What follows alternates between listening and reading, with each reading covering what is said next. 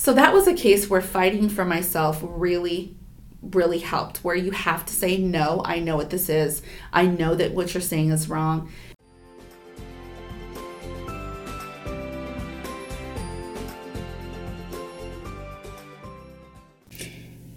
Hi, welcome to Viamare. This is a place where we focus on finding strength through love for God, ourselves, and others in order to heal our minds, bodies, and spirit. Whether you are learning how to set boundaries, finding your own voice, or just need a safe place to feel understood, I hope you join us. So grab a cup of coffee, put your earbuds in, and join us as we learn how to live life better.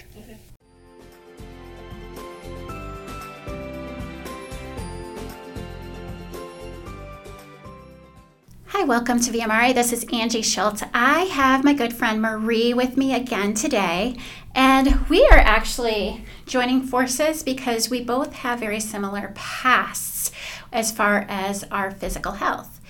I have a couple chronic illnesses, and so does she. Um, just a background on my own self is that I had ulcerative colitis diagnosed when I was 17 years old, and I ended up having a total colectomy. That's where they remove your entire colon.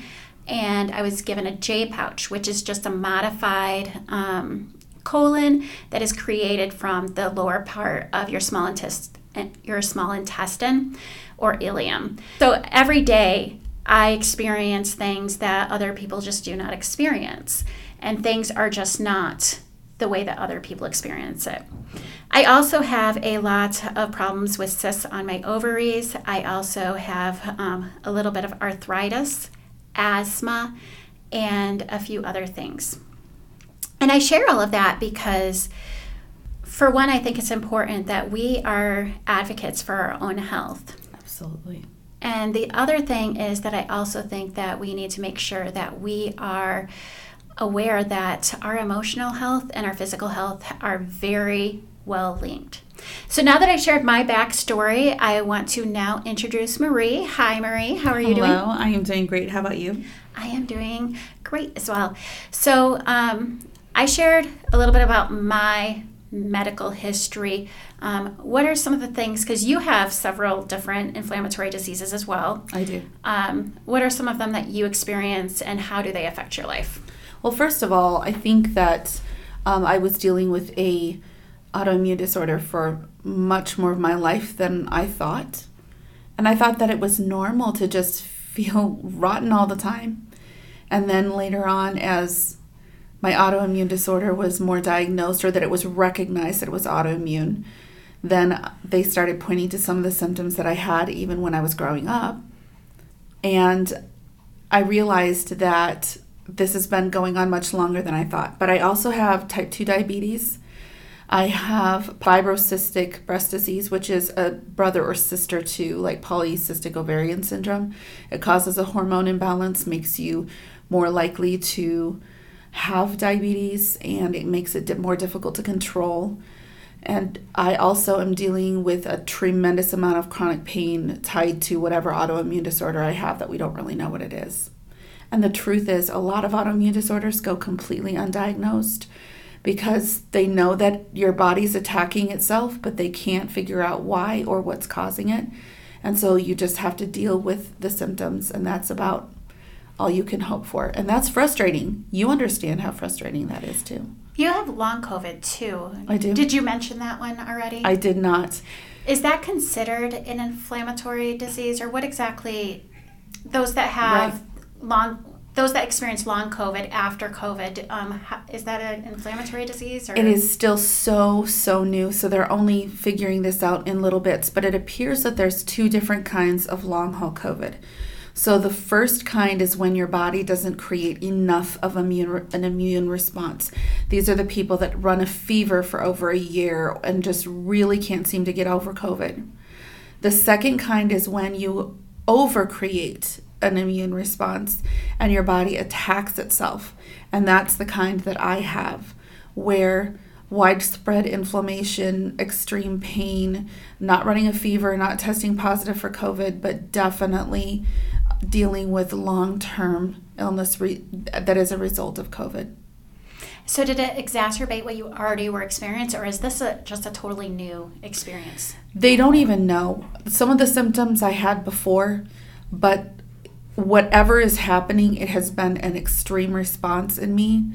And we're just trying to deal with that response as it comes. So one thing that I, because we have been on a past podcast together, and you've talked a little bit about your childhood trauma mm-hmm. already, and honestly, I think that anybody who's gotten into adulthood probably has experienced childhood trauma. Something, right? and but sometimes it's more severe than others. Right. I actually had um, been looking up a lot of different studies on the psychosomatic um, psychology behind the inflammatory diseases and childhood trauma. And I know that Shanta, it says here, Shanta Dube, PhD, and Delisa Fairweather, PhD, as well as Janet B. Croft, PhD, among others, had a study done in San Diego, California.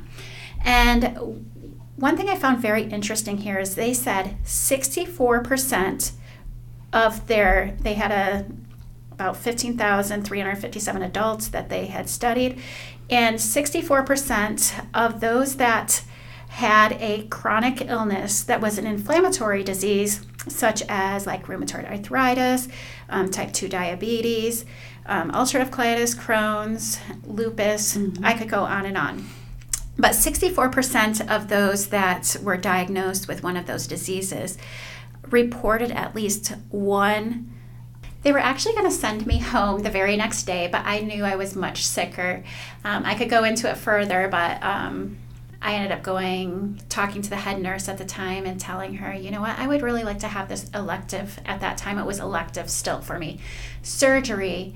And um, when I went in to talk to her, she's like, okay. And she sent me back to my room. Well, when I went back to my room, because I knew I was a lot sicker than they realized I was. So they had already had a colonoscopy scheduled for me for the following morning. And so I went back to my room. It was at two o'clock in the morning. Then all of a sudden, I had a really bad reaction. And suddenly, they ended up doing the colonoscopy as soon as I woke up the next morning and they my doctor actually said it was the sickest colon he had ever seen. Wow. And they had to have a nurse sitting next to me for the next 24 hours as they because they did not want it to be a, a rush surgery because then i wouldn't be able to have um, connection from top to bottom. I would have had to have an ostomy bag permanently. I did have an ostomy bag for like six months or so maybe eight months. The nurse was sitting there because they were actually afraid that my colon was going to burst. I did not end up getting having that happen, so they were able to do the full normal surgery. So that was good. But yeah, I almost died that way. And then a few months later, I had a pulmonary embolism, and that was kind of scary too. So oh, that's that's that's a lot of people. yeah, but I was in the hospital at the time that it was that it happened. So they had a technician actually come in and she was just checking my blood pressure and because I had mentioned that I just felt kind of off. And then all of the sudden she turns to my mom and she says I'm going to call everybody in here. And that she pressed some sort of button. I do not know what she pressed but then everybody on the floor I swear ended up in that room. Mm-hmm. and I was very calm during that, I think, because I was not getting the proper oxygen I needed. my mom, though, I think that was trauma for my mom. I'm sure it was. because she said that she had never seen anything like that and how seriously they took it. It was a big deal. And I, of course, they didn't know for sure it was a pulmonary embolism, but I remember um, they rushed me back to get either a CAT scan or MRI or something like that. I don't know what they did.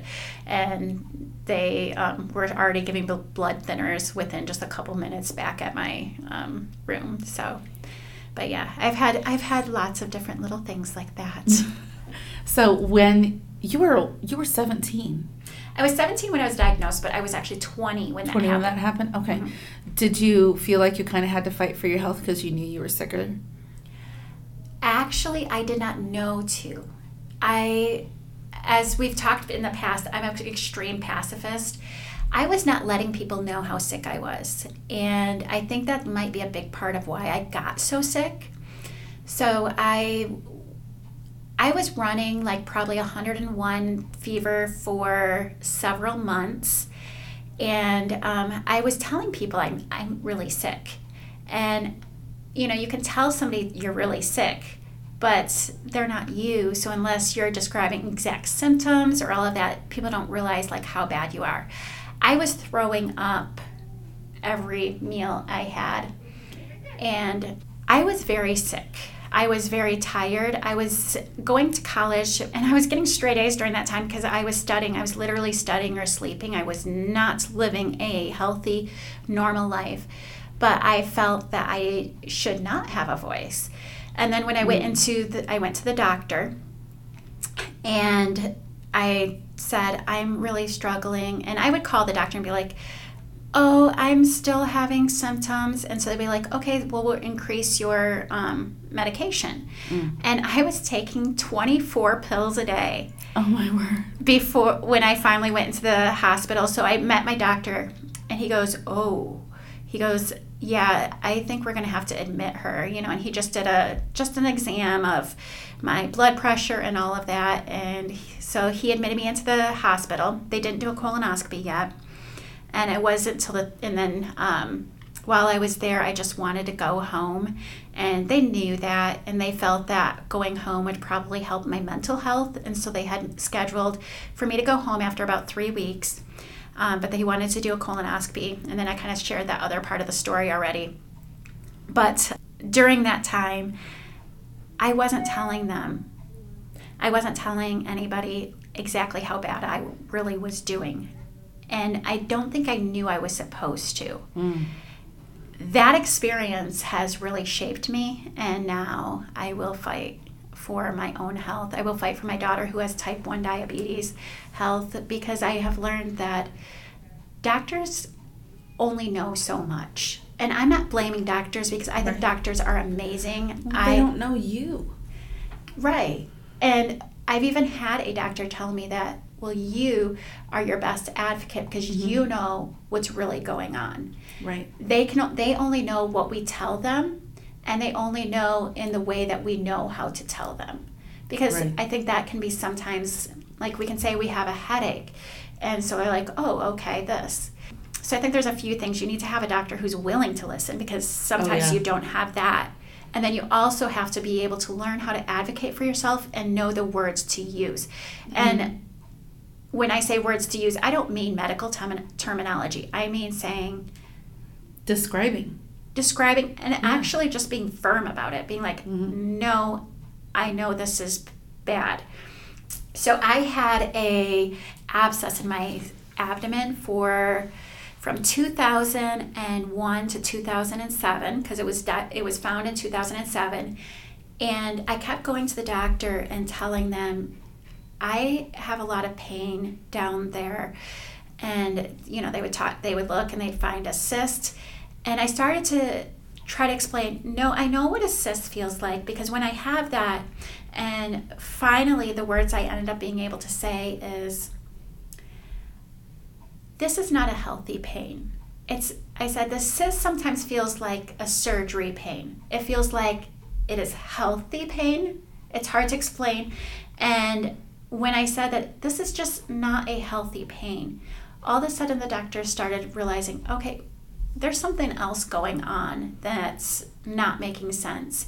And I think it was being able to describe that. But I, but the thing is, is from 2001 to 2007, I was going regularly to the doctor trying to explain this. So mm-hmm. this was not like I had to be persistent and consistent. And that's something that I had to learn is how to fight for my own health. And it's hard because when a doctor's being dismissive or when they're saying something like, well, I know better than you, you know? So, uh, and we also come from a generation where our grandparents and our parents even were told, you do what the doctor says. They know better than you. You do everything the doctor says, right? And so what's happening is that they're saying to you, well, did you do what the doctor said? Right? you're, you're going, okay, the doctor's not right here. He's wrong. And I need to fight for myself. So I have a couple stories to share. So the first one is when I was pregnant with my oldest. So we got down to the time, it's getting close. I knew exactly the day that I got pregnant. I can tell you exactly the day because it was, she was an oops. she was an oops, and there was one time that we did it before we got married, and that's when she was conceived, and so I knew what day she got pregnant. So when the doctor um, said to me, "Oh, this is your due date," I knew he was a week off because I knew when I got pregnant. Right. So when we get down to the wire there, I'm having contractions 24 hours a day. They're six to 10 minutes apart. And I'm miserable. I'm not sleeping. I can't eat hardly anything. I'm miserable. So we go to the hospital. They give me something for the pain. The contractions slow down to about 12 minutes apart. They send me home. I'm still in a tremendous pain, having so much trouble. So we go back to the hospital a second time, and I am having contractions, right? And, but nothing's happening. I'm not progressing normally or anything like that. And the gal across the hallway from me was having these traction because at the time, at the hospital, this little hospital that we were in with only five delivery rooms, they had monitors in each room that showed what other women were doing on, so that the nurses could keep an eye on them too. So we're watching her these little blips of contractions on the monitor, and mine are like really high, much higher than hers, and I'm not. I'm just not progressing. And I was just miserable. And that the next morning they sent me home, and we walked past the nursery, and her her baby's laying in the nursery, and I just cried all the way home. So when we went to the doctor that week and he checked me and I still hadn't progressed, Larry said, You don't understand. Her contractions are so hard that if she's walking through a room, she'll actually go down on her knees to try to get through it. And the doctor went, Really? So, like, really hard contractions. He said, Okay, here's what we're going to do. That was a Monday. Um, he said, What we're going to do is we're going to go ahead and schedule an induction for Wednesday because you're miserable. And if you don't have the baby by Wednesday, we'll induce you. So we go home. Monday night, I didn't sleep at all. All night long, my mother in law was on one side and Larry was on the other. And sitting on the couch, and a contraction would hit, and I'd squeeze his hand, and you know, he felt like all the bones were breaking in his hand. And when we went in to, on Tuesday night, I said, I can't deal with the pain anymore. So we went in about 11 o'clock Tuesday night and they gave me something for the pain so I could actually sleep. And the doctor came in and he said, We are definitely moving forward with this. And that is how we found out that my body does not progress. That doctor listened to me. And I had to be induced for all five of my children because my body will get stuck right at about two centimeters and won't move forward at all, no matter what we do. So he always has been the doctor that listened. He has always been the doctor that I could say, no, this is really wrong, and he would listen to me. So one time, though, I had an issue. I was running a fever, and I had some issues with my left breast. It was hard, it was red, there were like striations going up from the, the breast into nearly my shoulder. And I, I've had five kids and nursed them all. I know what mastitis is. But my youngest was 10. They don't consider you a risk at 45 for mastitis. No, I was 44 then. Um, don't consider you a risk for mastitis at 44 with a 10 year old as your youngest. They think more of things like breast cancer. So I couldn't see my doctor. So he sent me to a PA. Lovely young woman. Beautiful, charming, definitely smart, completely well spoken. Just very lovely young woman. And she said, Okay, so what we want to do is we're going to get you in for a mammogram because what I'm worried about is inflammatory breast cancer. And I had told her about the striations and how they were growing, they were moving up and that I was sure it was mastitis, and she didn't hear me. I even said, You need to look at this because I don't want to wait. I want an antibiotic. I don't want to wait for a, a, mammogram. I think we should, I think it's mastitis. So she went, Well, what are those red marks? I had already told her three times that they were, mo- that what they were. Right. She said, Did you scratch yourself? I said, No. I woke up like this. It's hard. It's hot. I'm running a fever. Like, they're, the red lines are growing. That means infection. We need to deal with this. And she went, Oh. And I said, Listen, would you be willing to just give me an antibiotic now? I'll still do the, the, the ultrasound and the, the mammogram later, but I really think this is mastitis. And if we sit on this, I'm just going to get worse and worse. And I had even said to Larry when she had left the room for just a minute and then came back, I said to Larry, if she doesn't give me an antibiotic, we're going to the ER and getting an antibiotic because I'm not doing this. So she did go ahead and agree to give me the antibiotic. And I got well. And when it was all said and done, we went and got the mammogram, which was a week and a half later. If I had waited, I would have been very, very sick. Uh, a week and a half later, they went, Oh, looks like you have sign of an infection on the mammogram. You're like, uh huh, yeah. Yep. So that was a case where fighting for myself really really helped where you have to say no i know what this is. I know that what you're saying is wrong. And my, i later saw my actual physician the one who had delivered my children and he said you have to understand what happened. He said we had a mom just a few weeks ago eight months after her baby was born who had everything that seemed like mastitis. And so for about three months we were giving her different antibiotics trying to figure out how to deal with this mastitis and it turned out that she had inflammatory breast cancer and by the time we caught it it was it was terminal. With an with an 8 or 9 month old child. He said so everybody in the office right now is very very concerned with that at the moment. And i understand that but she that walked, shows vigilance on her part too. That's true, but she walked through that door having already decided what she was going to do before she even talked to me. And everything that I said to her went in one ear and out the other. Because everybody knows, even people who aren't doctors, if you have a spot or a sore or something like that, you've got a red line moving up your arm let's say you have a sore on your wrist you have a red line moving up your arm that means you go to the er right away because you've got an infection of some kind. It's not just about fighting it's also realizing when to give up yeah. and go to a new doctor. I will share my, one of my own stories.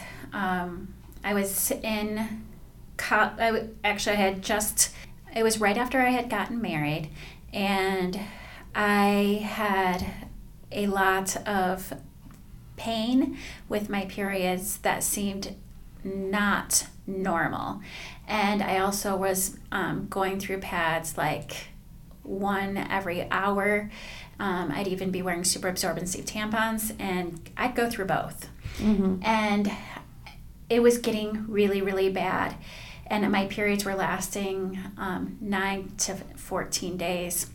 And I kept going to this doctor, and she kept saying, some people just have really bad periods. I was young, I was 21, 22 years old, and I didn't know better. And so I kept going back to her saying, I'm really struggling. I ended up moving and going to another doctor, and I told him the exact same stuff I told her and just saying what she had mentioned.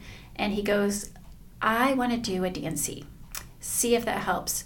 I got the D&C done and amazingly, my periods were much lighter, still very long, still painful, but it was a world of a difference because when you are having to change your pad every hour, otherwise oh, you are yeah. staining. I was wearing I wore black pants pretty much for an entire year because I was having there were many months I was on my period longer than I was off my period. That's horrifying. And hormone I my body does something funny when it comes to hormones. Like I whenever I've done the pill, I'll bleed on the off pill and I won't on the on, well, the opposite. I'll bleed on the on pill and I won't on the off pill. So I bleed three weeks off one. I don't know why my body does that.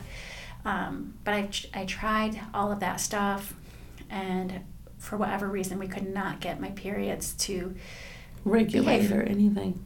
Yeah. But I, it's that's one of the things you have if you're if you know in your gut that's what's going on is not normal and your doctor's not taking you seriously that's when it's time to start looking for another doctor. Larry had the same thing. You know he had his, both his hips replaced what four years ago now i think? I think it's been four years.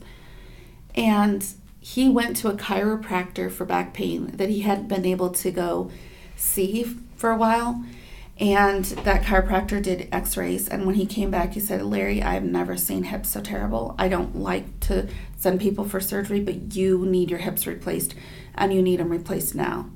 Larry went to, we had to find a, you know, primary physician. And so Larry found somebody. So my husband went to him. Guy wouldn't even look at the x rays that he brought from the chiropractor. And it took an instance where I was actually finally able to go with him before I was like, no, we're not going back to this guy. Not, never again.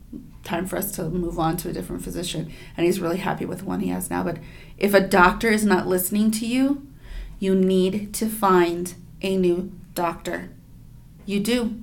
You need to find someone who will listen to you. And that is even more important when we're talking about autoimmune dis- eh, disorders. And I'd like to talk, and chronic pain. And I'd like to talk to you more about that too. So, I have a cousin who has been dealing with a very severe form of fibromyalgia for about a decade. And it took her years, nine years, to find doctors that would listen to her. I was fortunate to find the doctor that I did who understands the link between um, trauma and chronic pain issues and chronic conditions. And he sent me to people who could help me navigate those. And, and so I had the kind of support that I needed right away. And this doctor also, he's moved away from the COVID clinic now, but he is working in a trauma and pain management clinic.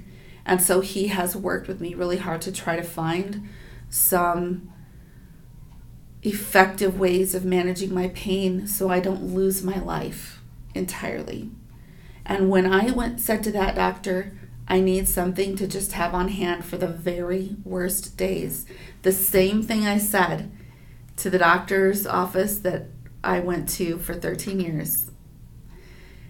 I said, I just need something to just get through the very worst days. He wrote me a prescription and he said, This should last you about a year, not for every day, not for all the time, about a week's worth if you were taking it consistently, but just enough to get me through for the for the next year to manage the very very worst days. And that's a doctor who listens, who does what's right, who thinks his patients' state of mind and their own pain matters. And the hard thing is when you have doctors say, "Ah, it's all in your head. Well, I think we talked about some really amazing things today about how to fight for yourself and um, get the help you need and the reality of how these illnesses actually start. And so a big part of that too is of advocating for yourself too is starting to get therapy starting to do those things to help your mental health. Mm-hmm.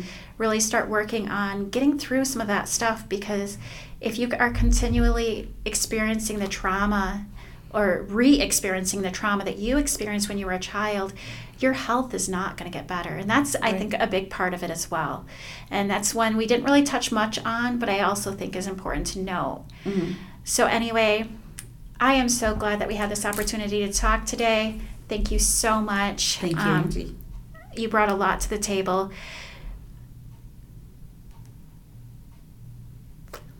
Hope we can meet again sometime. God bless.